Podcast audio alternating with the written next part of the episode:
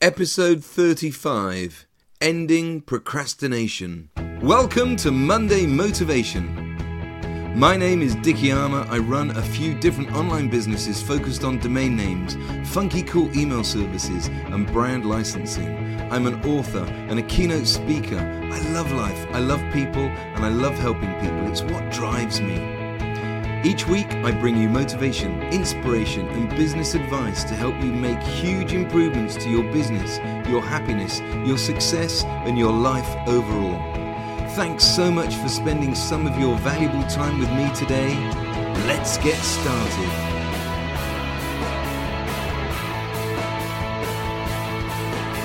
In this episode, I was going to talk about procrastination, but I can't be bothered.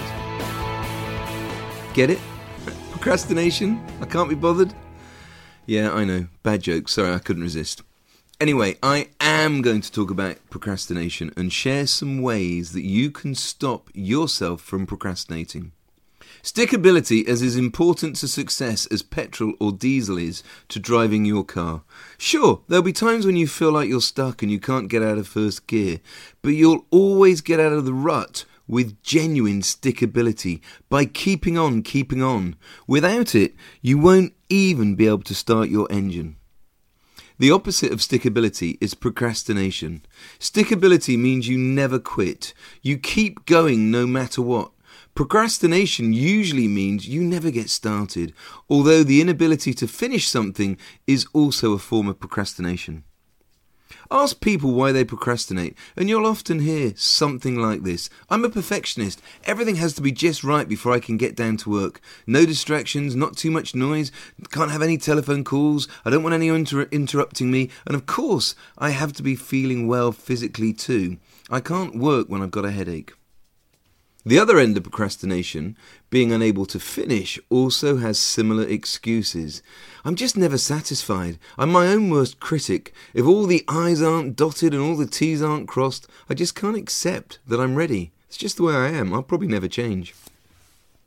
I've got a couple of great mates, and both are going through this right now. They say that they want to make change and that they want to get in the game. They say they want to do certain things. One keeps threatening to get started on writing their book, and the other one loves the fact that I've created and launched my podcast, and she wants to do the same.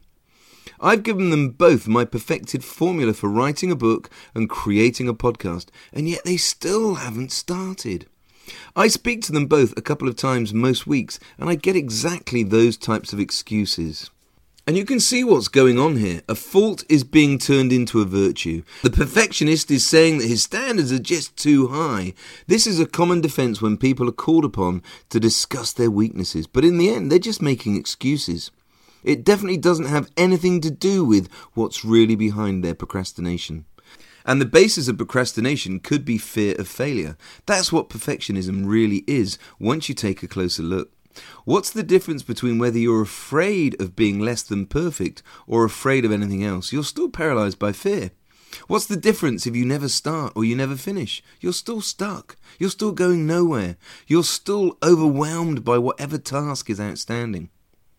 You're still allowing yourself to be dominated by a negative vision or thought of the future in which you see yourself being criticized or laughed at or punished or deemed a failure. And of course, this negative vision of the future only stops you from doing anything, from getting started, from getting in the game.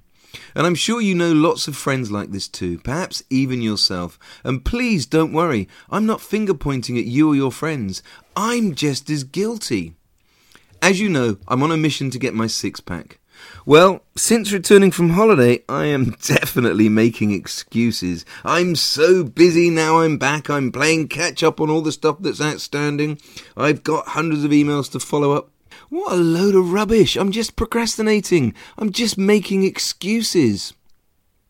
So I need this episode as much as you right now. So I will definitely be listening to this one again and again. So, I'm going to tell you how to overcome procrastination. I'm going to share with you how to turn procrastination into stickability. And if you do what I suggest, you'll see that the process is so simple and easy. And the funny thing is, you already know this, like I already know this. You'll know what the two things are that you should be doing, but the key is in the actual doing. We're all really good at making excuses and not doing the stuff that we know we should be doing. And I know I'm not someone clever who's going to dazzle you with brilliance with what I'm about to tell you. I'm not going to baffle you with scientific facts. However, whilst we all know this stuff, my hope this week is that you actually do take action and that you start doing the doing. And here's someone who started doing the doing. My iTunes reviewer of the week this week is Dave Shingler. On iTunes, he's The Mist 1975. Huge thanks to Dave for his five star review. He said, What can I say? Dickie Armour in my living room as and when he's needed. As a growing business, I do need to keep reminding myself to do the mental exercises that help me get established in the first place. You keep reminding me on a Monday morning, and I'll keep doing them. Cheers, Dickie. Thanks, Dave. If you've listened to a few of these podcasts, you'll know quite a bit about me by now. Well, I'd love to get to know you better. Please do me a favour and go to dickiespodcast.com. That's dickiespodcast.com. D I C K I E S podcast.com. I've recorded a video especially for you to say thank you and to ask you a special request. Please go to dickiespodcast.com and watch the video that I've recorded for you. I've added the link in the show notes too. I look forward to finding out a little bit more about you and getting to know you better. So, time to stop procrastinating once and for all. You're going to love my really simple and straightforward two step method. These two steps will help you become way more productive and give you huge levels of grit and determination instead of inactivity and procrastination. The first step Break it down. No matter what you're trying to accomplish, whether it's writing a book, climbing a mountain, painting a house, the key to achievement is your ability to break down the task into manageable pieces and tick them off one at a time. Focus on accomplishing what's right in front of you right now. Be in the moment. Ignore what's off in the distance somewhere. Substitute real time positive thinking for negative future visualization. That's the first all important technique for bringing an end to procrastination. Let's say I was to ask if you could write a 400 page book. If you're like most people, that would sound like an impossible task. But how about if I ask you a different question? What if I ask you if you could write a page and a half a day for one year? Do you think you could do that? Now the task is starting to seem more manageable. We're breaking down the 400 page book into bite sized chunks. Even so, I suspect many people would still find the prospect intimidating. Do you know why? Writing a page and a half may not seem so bad, but you're being asked to do that for a whole year. When people start to look that far ahead, many of them automatically go into a negative mindset. So let's look at doing it another way. Let's break it down even further. How about if I were to ask you, can you fill up a page and a half with words, not for a year, not for a month, not even a week, but just today? Don't look any further ahead than that. I think you would confidently say that you could do that. A page and a half of words just today. Cool, isn't it? But just now, the idea of writing a whole book was almost impossible.